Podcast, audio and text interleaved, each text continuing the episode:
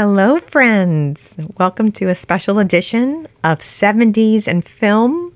I'm here with my uh, co host and mobster expert, Professor Miles Mancini. I don't know if I'm a mobster expert. Are you saying that because of my last yes, name? I am. Wilson versus Mancini. Hey. We're going to throw down. I was uh, watching Godfather for the first time. This is your oh my goodness. This was your- Godfather for the first time. And so I may be like all the other listeners in the class who may have seen it a ton of time or maybe once, but today we're going to get into all the nitty gritty about 70s and film. Let's eat.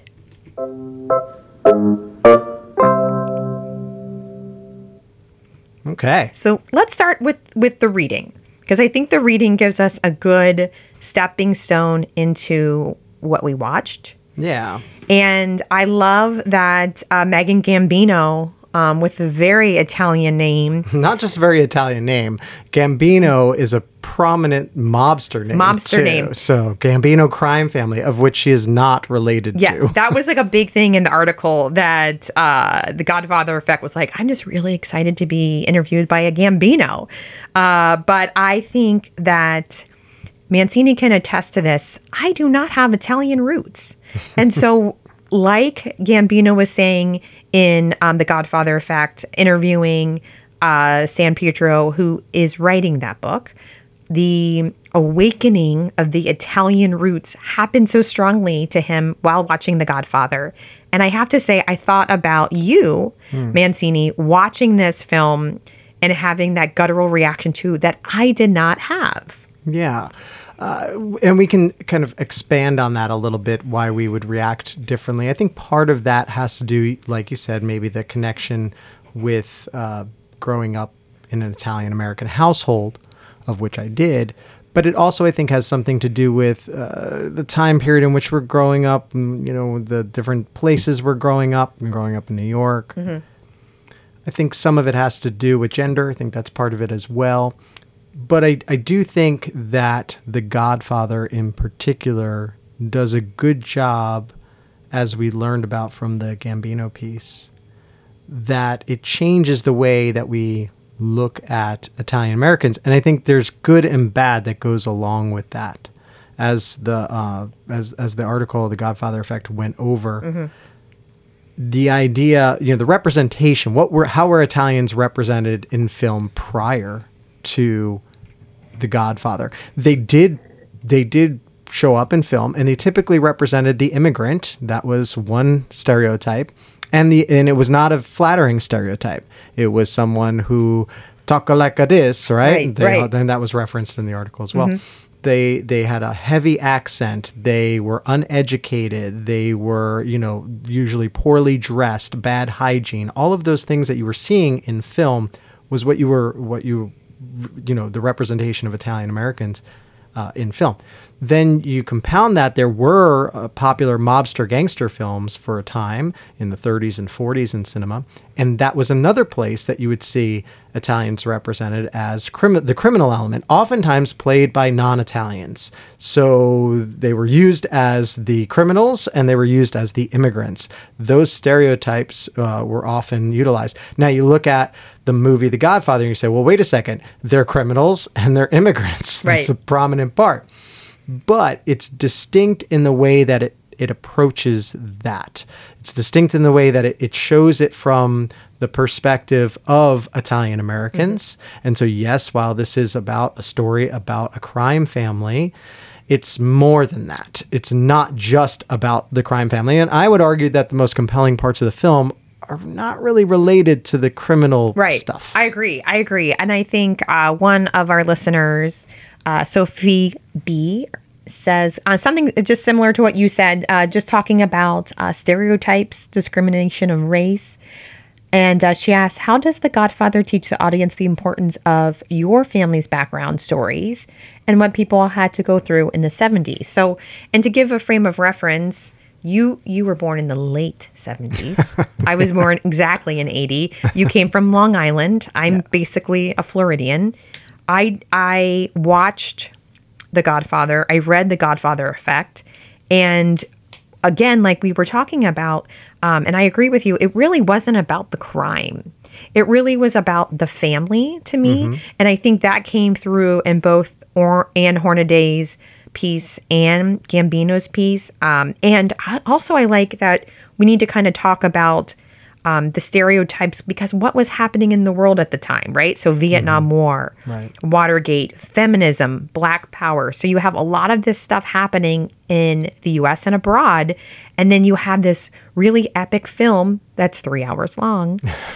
and people are having cultural awakenings that maybe had been pushed down and maybe some pride about their family had come through that wasn't there before. Yeah. Yeah. Th- this is one of those films that is definitely a rite of passage, I believe, in most Italian American families. Uh, maybe maybe not so much today. Although I will say, uh, I you know I watched uh, this film again for the I don't know how many times I've seen it, and I was just going to do a little quick refresher. I'm gonna just watch it for a little bit, just from. I mean, I know so many scenes in this this movie. Do I really need to watch it again before we have our talk? And I found myself drawn back in. I'm like, I could not stop watching it for the three hours that it was on for. And a couple times my son would come in, and my son is 17 years old. And he wasn't ready to sit down and actually watch The Godfather. So he's never seen it? No, he hasn't seen it yet. I tried to I tried to bring him in. I'm like, hey, while his mom was like fast asleep on the couch, I'm like, The Godfather. You gotta This is your heritage. you got to see this, man. I mean, your name is Dominic. Right. You have to see this. And uh, he he he was interested, but I think that he had other stuff going on, so that was part of the reason. And we've watched other films of the same ilk. So, for example, we watched uh, with with my son and I. We've watched uh, Martin Scorsese's.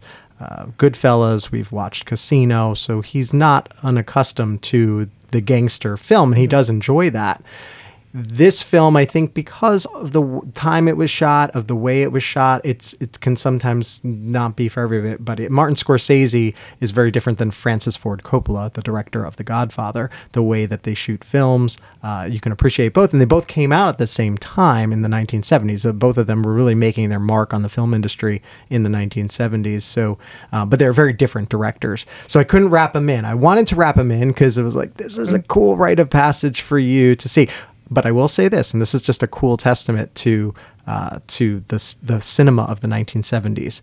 M- My wife did not recognize some of the actors in the film. And there's a scene, of course, with the wedding in the beginning. And I said, uh, this is when my son kind of walked into the room. I said, Hey, Dom, do you, do you recognize that actress, the bride over there? And he's like, yeah, because I asked my wife first, and she's like, I don't know who that is. I'm like, yes, you do.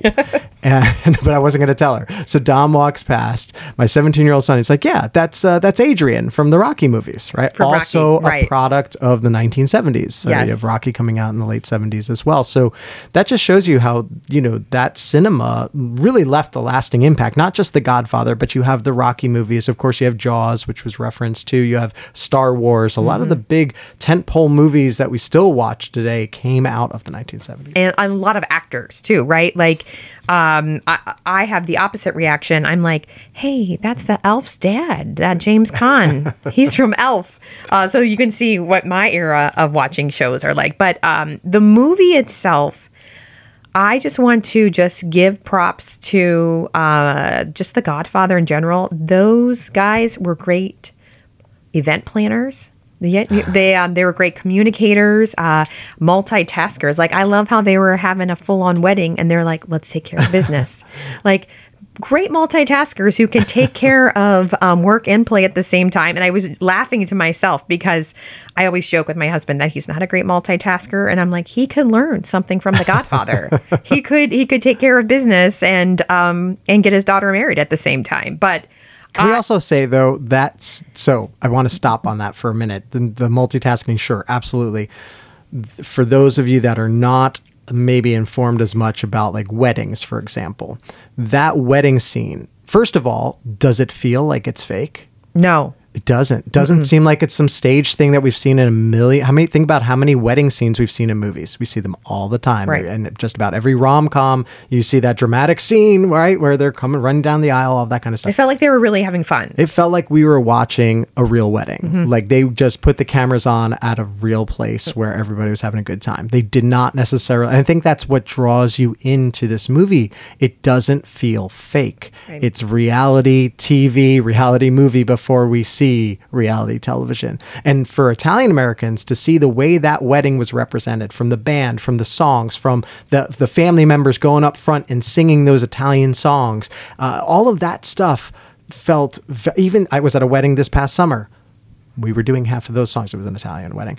we do, we're doing Mm. I've half, of, half of of those those songs. songs. We're dancing around and doing the whole thing. So that stuff was happening in the movies. We did not see that represented. To go back to the question, we didn't see that represented in those gangster movies from the 30s and Right. 40s. You certainly didn't see that represented in, in anything that they were portraying immigrants. So to see that, you're like, oh, my family has weddings like that too. They're like us. So that's a credit to Coppola, wouldn't you say? Hundred percent. Right, He right. had the vision for this, and and of course Mario Puzo, who wrote the novel as well, because Mario Puzo wrote the novel, which came first, and he also co-wrote the screenplay. So they both collaborated, which, by the way, is not a normal thing to have the author of a book. That was a big deal Mm-hmm. to to to get him to also be uh, a screenwriter for the film as well. You know what I thought was really cool too? I didn't realize this that Gambino points out in the article is that new language was developed from that movie. right.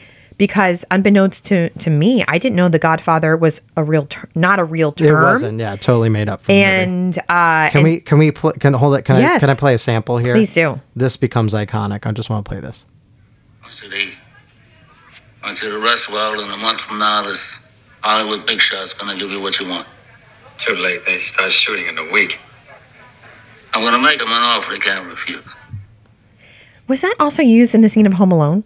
I'm, I'm sure it was. It's probably one of the most quoted lines from The Godfather, right? There are a couple lines that stand out that I actually took down that I wanted to, to bring up today. They're iconic lines that even if you've never heard or watched The Godfather before, you've probably heard something along those lines. I'm going to Yeah. make them an offer they can't, can't refuse. refuse. So I think this is a great transition to uh, one of the questions that we got from Hannah C. And Hannah I feel like we're on The Bachelor. Oh, Hannah C. I would love to host The Bachelor. so, uh, but I would be like the person that'd be like, run, girl, run. so, um, Hannah says that the movie industry seemed to boom this year. So, what Hannah's doing is what we talked about um, in uh, Hornaday's piece is comparing a um, not lackluster, but like a Yeah. a dip Uh, in yes. A dip in Hollywood, movies Hollywood's having trouble at right. this point. Yeah. And I don't know. I don't want to even say that the films are not great. It just people are not going and They're not I- going to the movies in droves to the movies. We had COVID. We have all this other stuff. I know you used to go see movies all the time. yes, I still do. And oh, you do. Okay. I and I and I think I did more movies when I was probably in high school and college. Yeah. For me, the convenience is waiting for um, something to come out, like Sure. on streaming. Sure. However, I will say this is going back to Hannah's point and what Hornaday's point is. There are movies that have just happened um, at the recording of this, and those are Barbie and Oppenheimer. And a lot of listeners wrote this in that Barbie and Oppenheimer, can we, Oppenheimer, sorry, can we put those in the same category as what Godfather and other monumental movies have done for the 70s? Do you think that could be something we can say for this era? Yeah, I think that that's a great question, uh, and I think it's it's one worth thinking about because if you look at what was happening in the 1970s with uh, with of course we look back at that time now and we say it's just revolutionary what you know they were focusing on the acting and and these really dramatic stories and uh, independent filmmaking and all that comes out of the 1970s, but it comes from a crisis that they're going through in the 1960s. You have to, to understand the 70s, you really have to understand what's going on in the 1960s, and the studios are struggling. Movie stars are struggling. Brando, for example, Mar- Marlon Brando, who plays Vito Corleone, had some great hits in the 50s Streetcar Named Desire, all that kind of stuff. But in the 60s, he's having bomb after bomb. Robert Redford, another guy who is going to be huge in the 70s, is having bomb after bomb. Some of the mega stars of that time are having bomb after bomb. And I think there's a parallel that you see even with some of the tentpole Marvel movies and things like that, where you're like, of course, you know, it's got all of these A-list actors in it, it's going to succeed, and then it doesn't perform as well, mm-hmm. and Hollywood is losing money on that. And so in the 70s, they're contending with a relatively new medium in television. We talked about, you know, the last episode we were talking about TV of the 1960s. Well, TV of the 1960s may have had some really great stuff on it, but it also, much like streaming today, was having people not go to the movies as much. and it was cheaper to make, right? Sure. Way cheaper. And so uh, this was brought up a lot by our listeners. It's brought up by Hornaday. She men- mentioned someone named Greta Gerwig, and lots of people jumped all over that because we know Greta Gerwig most notably right now from Barbie, but sh- that's not her only movie. She's been on the scene for a long time. But what I think Greta did uh, really, really well. And what these other uh, directors, they're taking young directors who are not afraid to kind of push the limit, right? Strong female centered movies. And there's also what they talked about on Hornaday talks about the audience factor. Yeah. Yeah. I think, you know, Greta Gerwig is a great example when she she's referenced in the uh, Hornaday article. I think that's when she had Little Women coming out. Yeah, Little Women and Girlfriend. Yeah, and uh, I don't think either one of those was a huge hit. I think No. Little Women, well, Little Women was a modest hit because I remember people talking about that one, but not in the way that Barbie was. But you can kind of see what's happening in in you know if you if you have if you take a chance with certain directors and again we look back at it now we say of course the godfather was a huge hit but a lot of chances and i'm going to plug the other uh, show that we promoted that we asked our students our listeners to uh, to to check out and i encourage the audience to check out. There's a great show on paramount plus called the offer. And the offer is all about how the godfather came to be. And it's not as simple as it takes a lot of moving parts to have all of that come together. And the studio did not necessarily support francis ford coppola's vision Francis Ford Coppola didn't necessarily want to even do The Godfather initially. He loved the novel, he loved what he saw there, but he did not think that the studio was going to let him make the movie he wanted to make. So the studio had to take a chance to make an almost three hour movie. That was not the norm back then. Right. So to take a chance on this three hour epic story, this was a huge risk uh, involved. and so much money. I keep going back to this, and I think it's hard in our 2023 brain Mm-hmm. to understand how much money in the 70s it was to cast Yep. these people, to have these locations, to have um, the scene with the dead horse in Yep. the Yeah. in the uh, bed. yes. That freaked me out, man. I it That's was iconic scene too. it yeah. was too much, and I was like, this is something that will stay with you forever. Yeah. And and the controversy because before that film was even made there was a ton of controversy. And this ties back into what we are saying about representation. So what did people know about the godfather uh, before it came out? People knew that there was this big movie that was being made in hollywood by paramount and it was going to be about a mobster and it was going to be about italian americans being involved in the mob. Well, a lot of Italian Americans didn't like that because here's another example of a film that's going to really just play into the stereotypes. And so there were protests before the film even came out. You had the Italian American Defamation League, led by a mobster uh, at the time, Joe Joe Colombo, uh, and they were leading the charge. One of the principal people that really didn't like the movie that was a big had a big hand in getting some of the mobsters involved protesting the movie. Do you know who it was? No. Very famous singer, Italian singer, Italian Frank American singer. Sinatra? Frank Sinatra. boom. So the 100 char- points. Now Frank Sinatra read the book, Mario Puzo's book, and there is this character Johnny Fontane. right that you see Yes. about how he got to be who he who he was Exactly. yeah and the I love whole that part the whole horse head thing. Yeah. Like basically, you know, Fontane's asking the Godfather for, you know, he wants to be in this movie and he's got to talk to a Hollywood producer. I always wonder about that. Like, did they model that producer guy after another I think they had Hollywood to producer? have. They probably Yes, yes. probably did. A little dig. You know, and that had to come from Francis Ford Coppola and his all his dealings with Hollywood Mm-hmm. elite people that he had an issue with. So, but that Johnny Fontane character, you know, was clearly Sinatra, or at least Sinatra felt it was. You know, they, they, when he read it, he was like, "Wait a second, this, they're making fun of me. Like I'm crying in one scene. You know, they're making me out to be this like pathetic guy." And so he led the charge in a lot of ways to prevent that movie from coming out. So uh, i- i- until until things changed, and how did things change? This is this is cool too, right? So how did how did The Godfather get made? How did they switch the protest th- uh, to the point where now it's embraced by Italian Americans? Most, not everybody. There are still people like I have family members that don't like this movie. Oh. Yeah, that's a whole that's a whole other story. Well, it's it goes into that uh, what Gambino is talking about. It creates an, another stereotype. It still feeds into the mobster thing. What was the statistic? I can't don't know the number offhand about uh, most the perception of that Italian Americans are connected to the mob is like seventy percent or something. Everybody thinks that Right. somebody has It a connection. Incredibly high, but it's Incredibly really high, but the super reality, low. like FBI statistics say that it's like point zero Mm-hmm. Or whatever. It's it's mm-hmm. crazy, but people have that that you know. And look, it's even it's it's not just non-Italian Americans. Italian Americans do this too. You know, we do that. I remember doing this with my friends in New York. Being like, oh, this is dad. Can I? You know, you wonder Right. all those things, right? Right. So you automatically have that assumption. So I have some family members that feel that The Godfather reinforced those stereotypes. And the more that we perpetuate that, and of course, there's sequels to The Godfather, and there's, of course, a lineage of gangster films that come post Godfather, like The Sopranos, right? So, and, and there's even conversations in a show like The Sopranos between Italian Americans that say, oh, we don't like this. This is a misrepresentation of us, you know? So they have that conversation.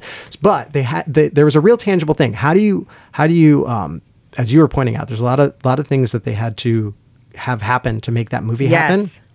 And at the time, and we see this now with labor in this country today, but back in the 70s, who was really controlling a lot of the unionized labor, especially in New York where they were filming? A, lot, there were a lot of mob connections Mm-hmm. Right, there. right. And, and and that becomes an issue. So you have to you have to somehow convince the mob you're not doing them dirty. Right, we're on your movie. team. Right. So that required the mob to actually be involved with the film. So there was a representative or a few representatives that basically was on set Watching. watching. Mm-hmm. They had to agree to take out certain words, like they did not want mafia used at all in the film, but you don't hear that. That's why some of the stuff is made up, right? Mm-hmm. Right. Godfather, all that kind of stuff. So they they were very careful about uh, about working that in. So much so, one of my favorite characters, one of the another iconic characters uh, from the film, first part of the film. You remember him? Do you remember Luca Brasi? Yes. Okay. I love the scene with Luca Brasi where he goes into Godfather.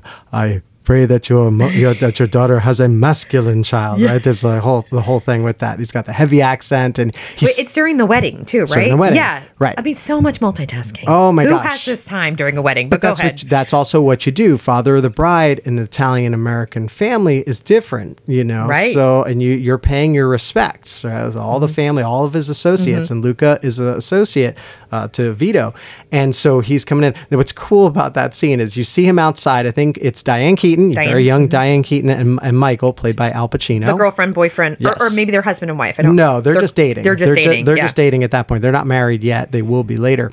But the two of them are uh, having conversation. You know, she's meeting his family basically for the first time. It's like there's there's a scary man over there, Yeah. and, he, and right, and he tells him tells her a little bit about Luca, and you can see he's practicing his speech. Yeah, he was mumbling. She goes, "Why is he talking to Yeah, himself?" he's talking to himself. He's prac- He's got like note cards. All right. So cool thing about that, Luca Brasi. I want to get his name right. His actual name. His actual name is not uh, Luca Brasi. His actual name is Leonardo Passafaro, but he went by the name Lenny Montana. Uh, that was his, more of a stage name, or actually, I think he was a, a, a boxer for a while. But Lenny Montana was part of the mob. He was like an enforcer in the mob. And so he was cast in this movie in some ways to appease the mob a little mob. bit. And Francis Ford Coppola loved the fact that he messed up pretty badly when he's talking to Marlon Brando because he's intimidated by Marlon Brando. He's, Yeah. he's one of the most iconic actors of his time, and he's this novice actor. I think The Godfather was his first movie, and so he's He was he's- legit sweating. He was legit sweating and stumbles. If you watch that scene, right, he he he stops and he starts again. And if you watch Brando, he kind of smirks at it, Mm. and I think he's kind of like laughing. It's almost like a and and Coppola did not like redo it. They didn't do another take. That was that was him messing up for real. That's cool. And but what, the reason that Coppola and this is what was cool about Coppola, right? He he kept that in because he felt there was a level of authenticity. Mm-hmm. Like this guy would be nervous. He's not someone who's well read who can speak well. He's but he and he and he needs to impress the Don, right? He Mm-hmm. needs to impress you know his boss, and so he's coming in there and he's fumbling and all that. So it's such a great scene. So I love that love that scene. I think it also just really speaks to the power of the humanities because we have so much strong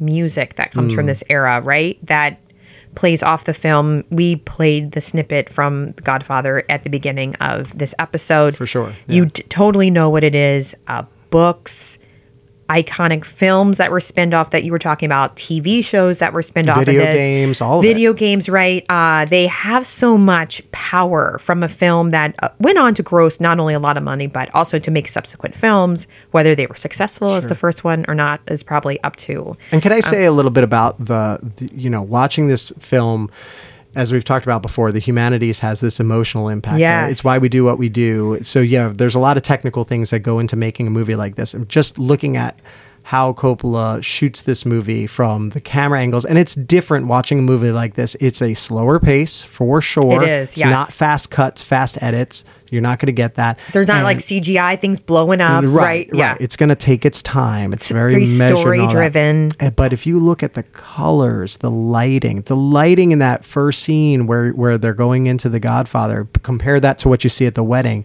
It's just that that juxtaposition between the shades and the dark versus the outside, the light. Right there's this happiness and joyfulness with this wedding, and then there's this like kind of dark, seedy underbelly that you see that's happening with all of his multitasking. Yes.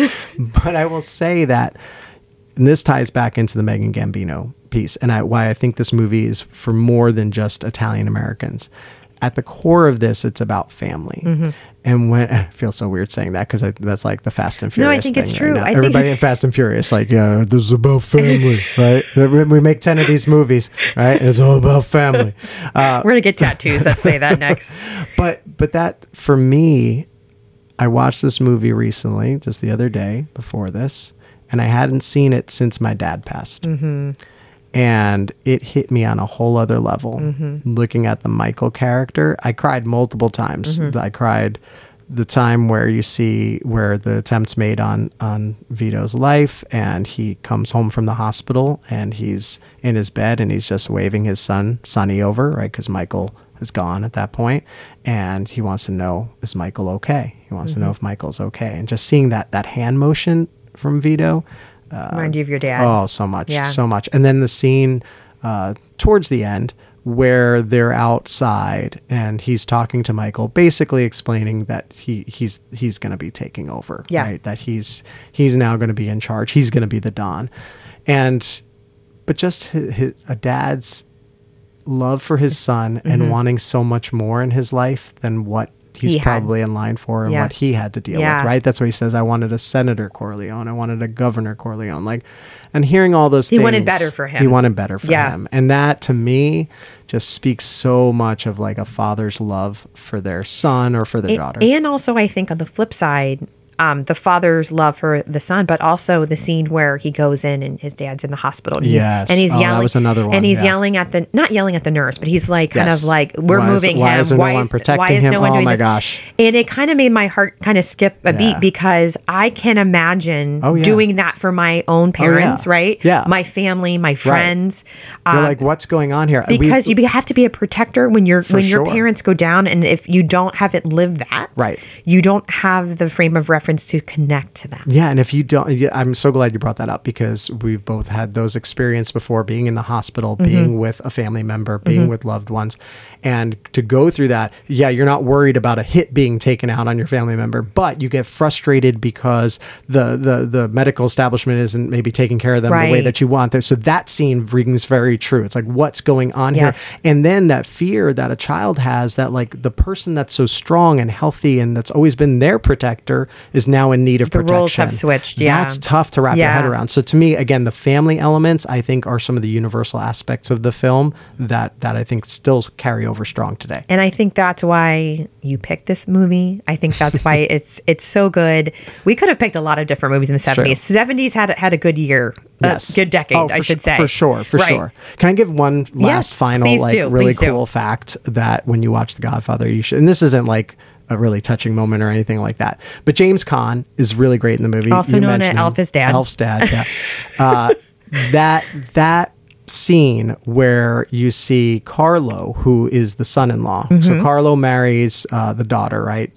Uh, Talia Shire, messing up on her on her character's name right now. But Carlo is a jerk, right? He abuses her. He he does all these terrible things. And there's that scene where Sonny goes and kicks his ass, Mm-hmm. right? He's gonna like, I am gonna kick his ass because you know how dare you do this well in the offer they actually show that that scene and there's a lot of mystery about it so i don't know what the actual real story is behind it i know the the, the actual real things according to both actors james Caan and Gia- gianni russo the he actually does beat him up in that scene Really? Yes. So, you know, there's different reasons why, according to different people, but both James Caan and uh, Gianni Russo both said, is Russo, right? Yeah, Russo.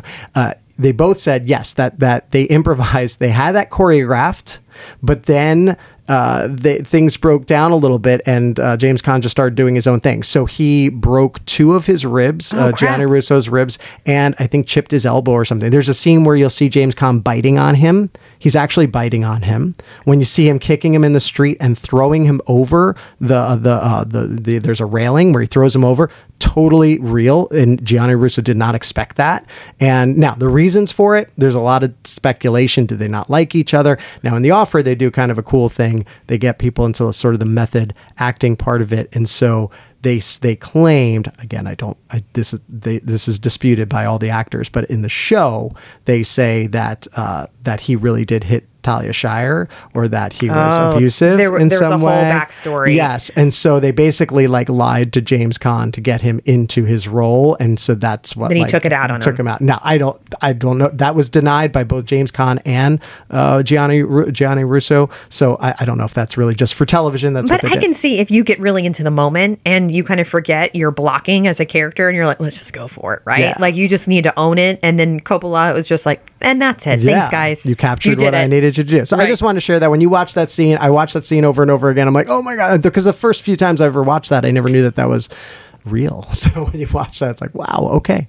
Well, hopefully everyone's enjoyed listening to our, our take on 70s in film, most notably about The The, Godfather, Godfather, and all the surrounding stuff.